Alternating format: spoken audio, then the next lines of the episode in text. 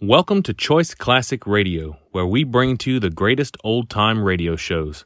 Like us on Facebook, subscribe to us on YouTube, and thank you for donating at choiceclassicradio.com.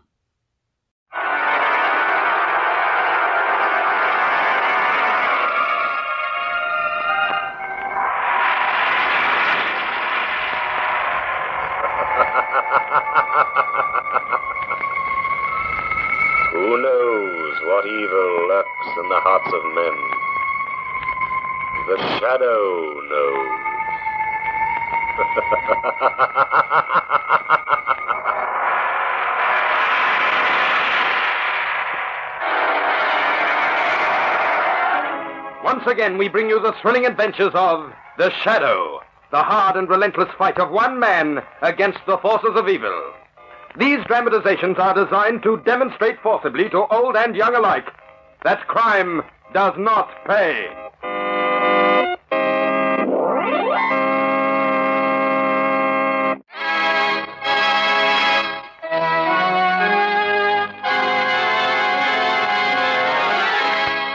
The Shadow, who aids the forces of law and order, is in reality Lamont Cranston, wealthy young man about town.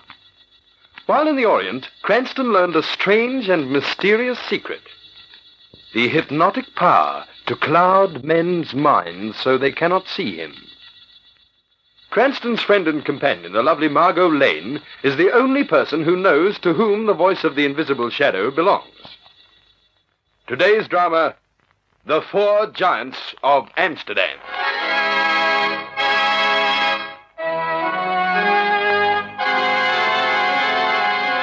Lamont Cranston and Commissioner Weston, Chief of Police, are having dinner with Margot Lane in her beautifully appointed flat. They've been sitting for some time now in the flickering candlelight over coffee and cigarettes. Have another cup, Lamont? Thanks, Margot. What about you, Commissioner? Or you afraid it'll keep you awake? Well, I don't care if it does, Margot. I've got some very good, uh, very important reading to do tonight. Oh, now that reminds me, I've just finished a wonderful mystery novel. Ah, mystery novels. They're too fantastic, lurid. They're not true to life. Look here, I've met up with lots of murderers in my time, and they've always used down-to-earth weapons. A gun or a knife or a rope. Poison needles. the fantastic murder weapons of over-imaginative fiction writers. Oh, I don't know, Commissioner. Some murderers aren't too choosy about the weapons they use. Oh, no? No. As a matter of fact, Margot and I once encountered a murderer who didn't choose to dirty his hands with weapons at all. What did he use? Arsenic? Nope. He used nothing. Nothing except his knowledge of another man. Remember the case, Margot? Yes, I do. The Four Giants of Amsterdam. The Four Giants of Amsterdam? Sounds like a fairy tale. Yes, isn't it? But it wasn't. Amsterdam, you see, is just a middle-sized country town in this state, the center of some important primary industries, and the four giants were simply the four richest men in the town. They were members of the wealthy wool concern of Bailey, Heath, Randolph, and Fraser. The story really begins at the funeral of the eldest partner, Bailey. It was a dismal night in the Amsterdam cemetery. Mourners had departed, and two of the partners, Heath and Randolph, stood looking down at Bailey's newly covered grave. Ah, if only one of us had reached Bailey in time. What do you mean? You haven't forgotten, have you? It was exactly 20 years ago that we sent him away. You mean the cripple? Yes, the cripple. Remember what he said? Don't forget me. I'll be back in exactly 20 years when you're all wealthy and secure, and I'll kill each one of you. And you won't even know I did it. It'll seem like the hand of fate. That's what I was thinking about with old Bailey dying today. It does seem strange, doesn't it? Admit it, man. Well, I suppose it does, particularly after what the doctor said. What exactly was that? That Bailey's heart went very suddenly. He said it was as if he'd seen something that literally scared him to death. I hadn't heard that. Who was the doctor? Kirsten. You know him, Dr. Kirsten, the Belgian chap. Oh, come on, let's be getting along. Fraser's tired of waiting. We're coming, Fraser. Dr. Kirsten, eh? He's the specialist who got his office in our building, isn't he? That's right. All right, Fraser, we're coming. That doctor is the man I want to see, and I want to see him right away. All right, we'll drive right over to his house. Fraser, we hear you. Cut it out. I want to know exactly what he meant. I You want to... oughtn't to be blowing that horn in a place like this. You ought to have more respect. Oh, well, here we are anyway. What are you doing, Fraser? It, it's no use, Randolph. He can't answer What you. do you mean? Have a look. Fraser, what's the matter with you? Why don't you answer me? He can't answer you. He's dead. Oh, switch off that horn. Oh, let's get away from this place, Heath. I can't stand it any longer. We'll take the body down to the police station. It started. Just the way the cripple said it would. No, no, don't you see? His watch and wallet are gone. Somebody robbed him. He put up a fight and the man used a knife. It was just some thief, not the cripple. Just the way he said it'd be. I'll kill each one of you, and you won't even know I did it. It it'll seem like the, the hand of fate. Stop talking that way. It's enough to drive you insane. Heath, you've got to... Listen. Just somebody whistling down the road. Do You know what it is that they're whistling? The fate theme from Carmen. It's the cripple's way of laughing at us. Like the hand of fate, he said. Oh, for heaven's sake, Heath. The cripple died 20 years ago. Remember they found his body washed ashore from that tramp steamer? All I know is that it's been 20 years to the day and Bailey and Fraser are gone. Two of the giants of Amsterdam are dead. Next it'll be you. It's the car. All right, all right, signal it. We'll need help here. Hey, hey, stop! Stop!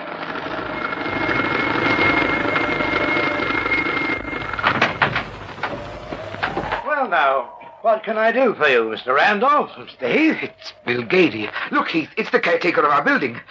Oh, I'm certainly glad to see you, Bill. What's the trouble? It's Mr. Fraser, Bill. We think he's been murdered. Think he's been murdered? We know he's been murdered. And we know there are things to do and no time to waste in doing them. Randolph. Yes. You drive the body down to the police station. Have the sergeant get every man on the force to work on this thing at once. All right. And Gady, Yes, sir? the first man I want to see is Dr. Kirsten. All right, get in, sir. I know where he lives. You'll find me at Kirsten's house if you need me, Randolph. All right. Gady, you've been with the firm for a long time, haven't you? Yes, sir. You, you remember the the boy with the club foot? Boy with the... Oh, yes, yes. The young fellow who worked at the bank. Yes, I remember. You, you haven't haven't seen him around, have you? Seen him around. Why, Mr. Heath, he's dead. He's been dead for... Ah, what's the matter with this car? Oh, what's gone wrong now? What's the trouble? No, I'm out of juice. Oh, for the Oh, love of... I'm, I'm sorry, Mr. Heath. Oh, I, this is a bad place to run dry. Look at that road sign in the headlights. Beware of falling rocks. Oh, forget about it. They never fall. I wish all I had to worry me was falling rocks. Oh, hurry up, Gady. There's a garage about a mile and a half up the road. And be quick. All right, Mr. Heath. I'll be back as quick as I can. Oh, what a time to have a thing like this happen. Good heavens, the car's parked right in the middle of the road. If a car comes round the bend, it'll smash right into me. I, oh, I suppose I'd better push it over to the side. Let me see now.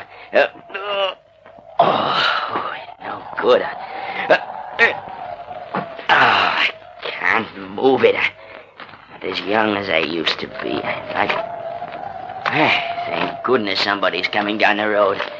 Hey, you with the torch. Lend me a hand here. I, I'm trying to get this car off the road. We're, we're run out of juice. Oh, come along, come along. Hurry up, please, before the car comes. Get that light out of my eyes, will you? What's the matter with you? What makes you walk like that? Sounds like you've got a club foot. Uh, uh! Help!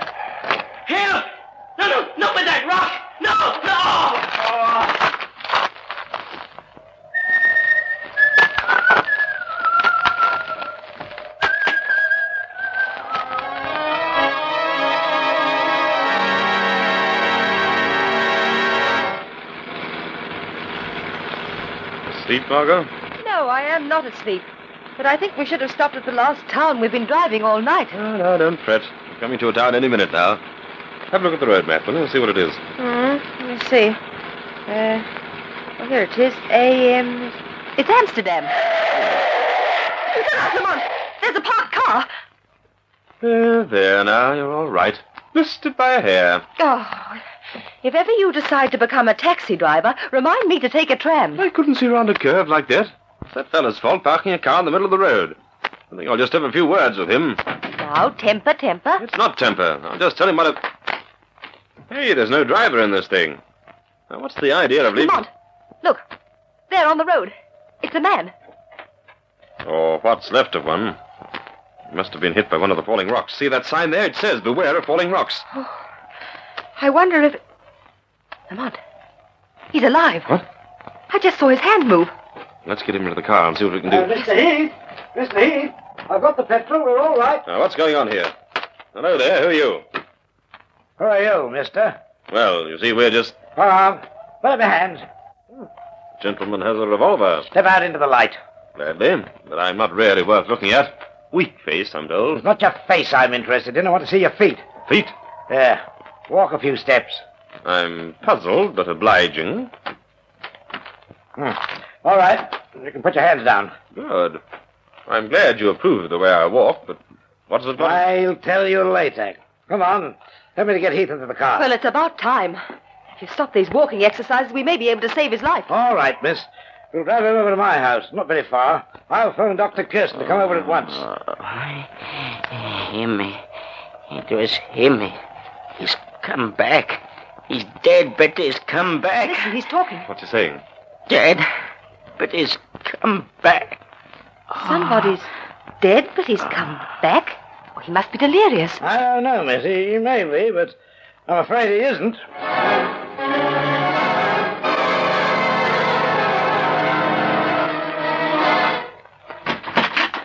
Ah, all right, now lay him on the couch here. Uh, careful, careful. There we are.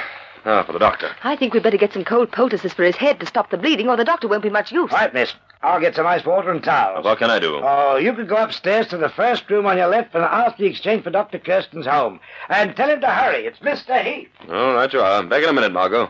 Yeah, uh, first room to the left. That's what he said. Yeah, here we are. Yeah, hello, operator. Operator. Oh, look, I, I want Dr. Kirsten's house. It's urgent. Hurry. Hello, is this Dr. Kirsten? I'm calling from Mr. Gady. There's been an accident. Can you come right away? Yes, a Mr. Heath has been seriously injured. Oh. Yes, well, uh, yes, thank you very much, Doctor. Hmm. Well, uh, that's that. Now, I say, Lamont, hmm? who's the crippled man? What? Who's who? The crippled man in the dark coat. Didn't you see him? No. When? Well, he passed me on the stairs on my way up. I think he's got a club foot. Yes, but I thought we were the only people in this house. Did he speak to you? No, he was whistling. Whistling. Yes, like this. What was that? Door slammed. It's locked. Hey, What's happening here? I don't know, but. Wait a minute. I smell smoke. Listen. Lamont, Oh, easy, Margot, easy. Open the door. It's me, Bill Gady. Open up. The house is on fire. He's coming out from the storeroom. We're locked in. What's going on here, anyway? It's the cripple. I, I saw him. He's back. Back from the bed.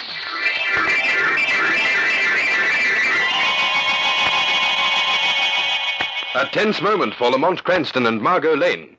In a moment, we'll return to tonight's Shadow Story.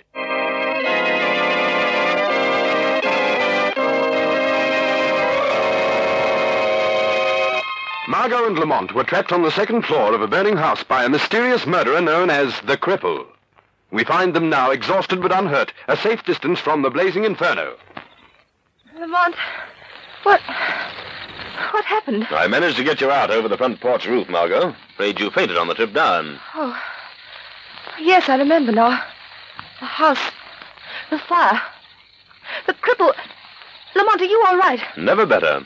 Gady and Mr. Heath? Eh, not so good, I'm afraid. Gady went back down to the living room to save Heath. They haven't come out of the house, and the place is a furnace. Nothing alive could stand it for more than a few seconds. Oh, the poor. Lamont. Lamont, your clothes are burnt. You've been in there. I, I thought I might be able to save them, but I had no chance in that inferno. Hmm. Wonder who this is?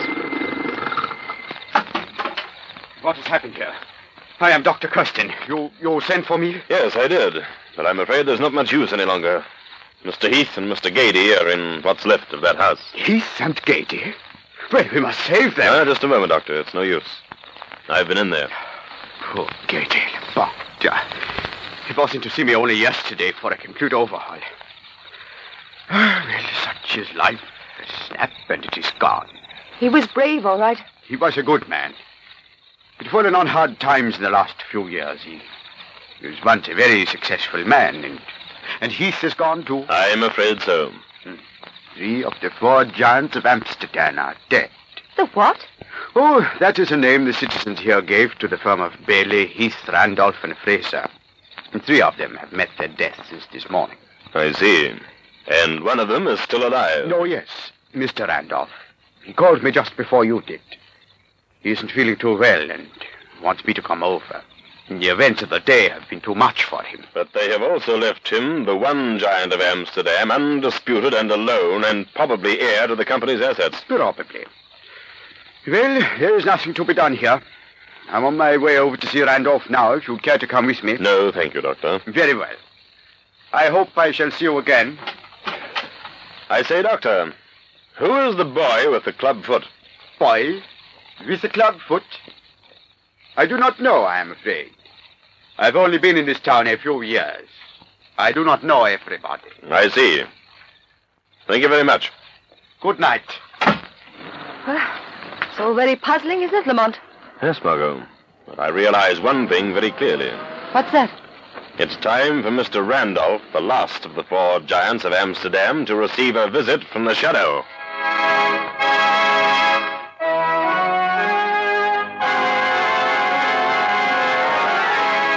It's awfully good of you to have come out to my home, Dr. Kirsten. No, it is nothing. Nothing at all, Mr. Randolph. I am happy to say that I find little wrong with you except nerves. I suggest that you take the sedative I gave you and then be at my office tomorrow morning at 7.30 for a complete overhaul. Yes, Doctor. I'll be there. Good night now and sleep well. We do not want to lose our last giant of Amsterdam. The last giant. They've all gone except me. Why did we do it? Why did we ever do it? what was that? I heard somebody laughing. Who is it? John Randolph. Is it you? Is it the cripple? No, it is I, the shadow. I am here in this room with you, but you cannot see me, John Randolph. What do you want with me? Why have you come here? Your life is in danger, Randolph, and I will help you to save it if you will tell me one thing. Who is the cripple? I'll tell you. If you help me, I'll tell you and I'll pay for what I've done. The cripple was a young chap with a club foot named Timothy Barker. He worked in the Amsterdam Bank and Trust Company 20 years ago. He discovered something about the illegal transactions of our firm, and oh, we faked a charge against him to keep him quiet. Then we offered him passage on a tramp steamer to Europe. That is not all of the truth, Randolph. No. No, it's not all. There was more. We were afraid he'd blackmail us, so we sent a hired assassin after him, who pushed him overboard in mid-ocean. His maimed body was washed up on the beach at Tobago, in the Caribbean, twenty years ago. And yet, yet he's come back and is killing us off one by one. I'm next. I know I'm next. I will help you escape death, Randolph, but I will see to it that you pay for your 20-year-old crime against Timothy Barker. If you want my help, be at Dr. Kirsten's office at 7.30 in the morning as he ordered you to be. In the meantime, phone the police and tell them to smash in the door of the doctor's office at exactly 7.45. And now, remember the shadow is watching you, Randolph. The shadow knows.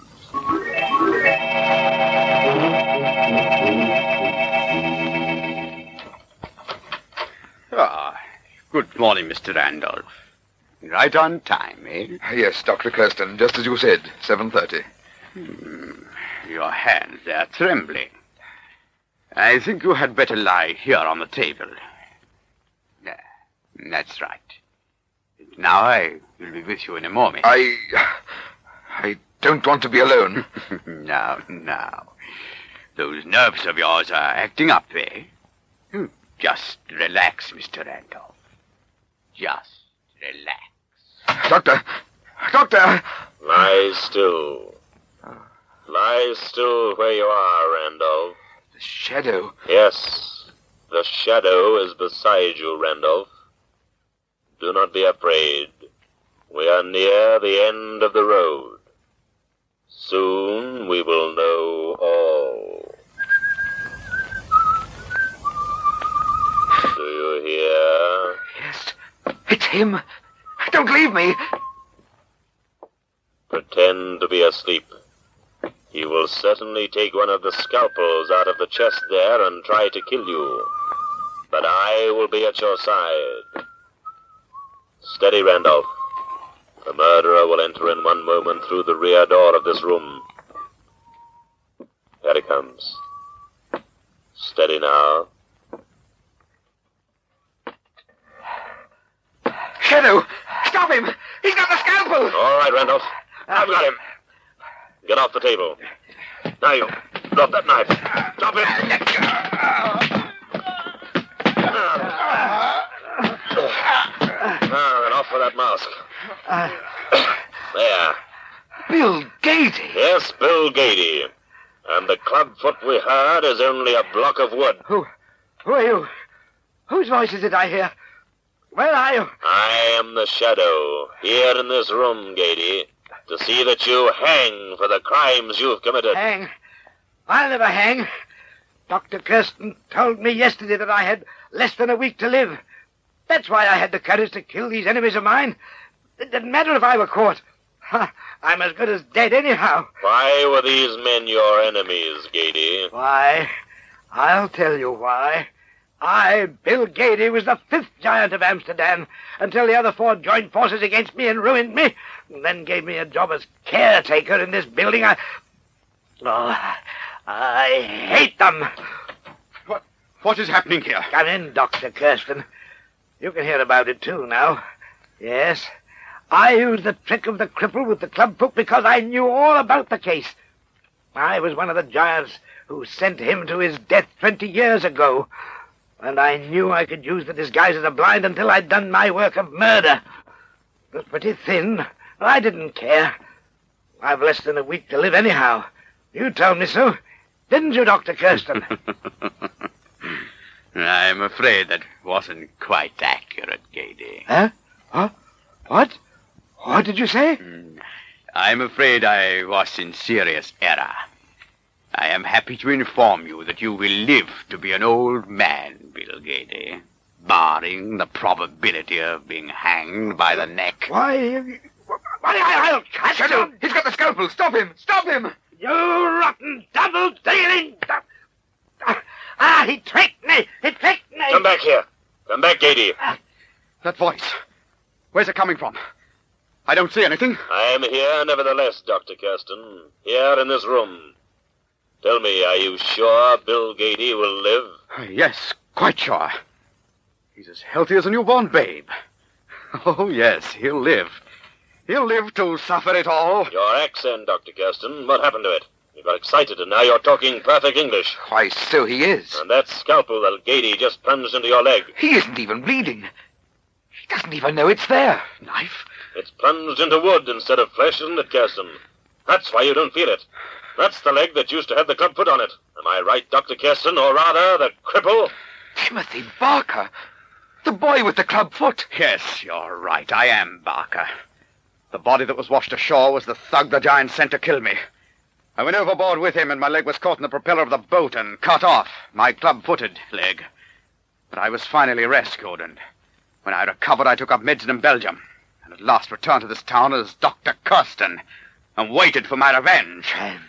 You used me to get it. Correct. I knew that you, Gady, hated the other four giants of Amsterdam.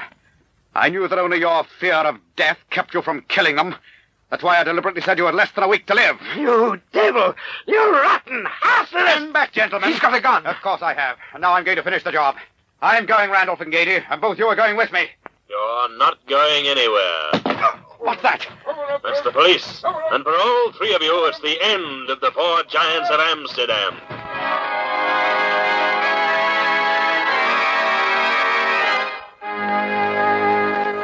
So you see, Commissioner, there was a murderer who used no weapons at all save his knowledge of another man. That's right, Lamont. So now, Commissioner, you see, mystery stories aren't so far-fetched after all. Well, I just don't care for them, that's all, Margot. When I read a book, it has to be something serious and something educational. Oh, now that's all right, but You objected to mystery stories because, to use your own words, the murders are always committed with fantastic weapons. Yes, but that isn't all I don't like about them. There's always a couple of chapters where the boy is making love to the girl. And then there is always the comic relief at the beginning of a book about the maid and the butler. Now, Commissioner, how do you know so much about them if you don't read mystery books? Hmm? Oh, uh, well, that is, I... I Now, let's not press the point, Margot. If the commissioner says he doesn't read lurid, fantastic mystery stories, he doesn't read them. Am I right, Commissioner?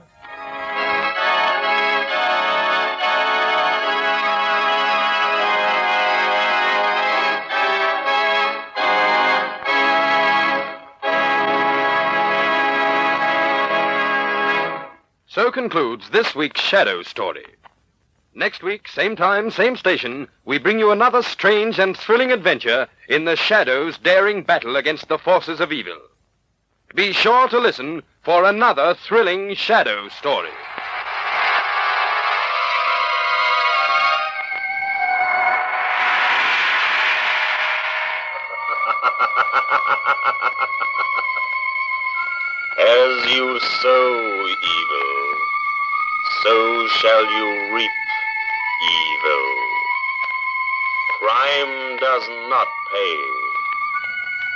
The shadow knows.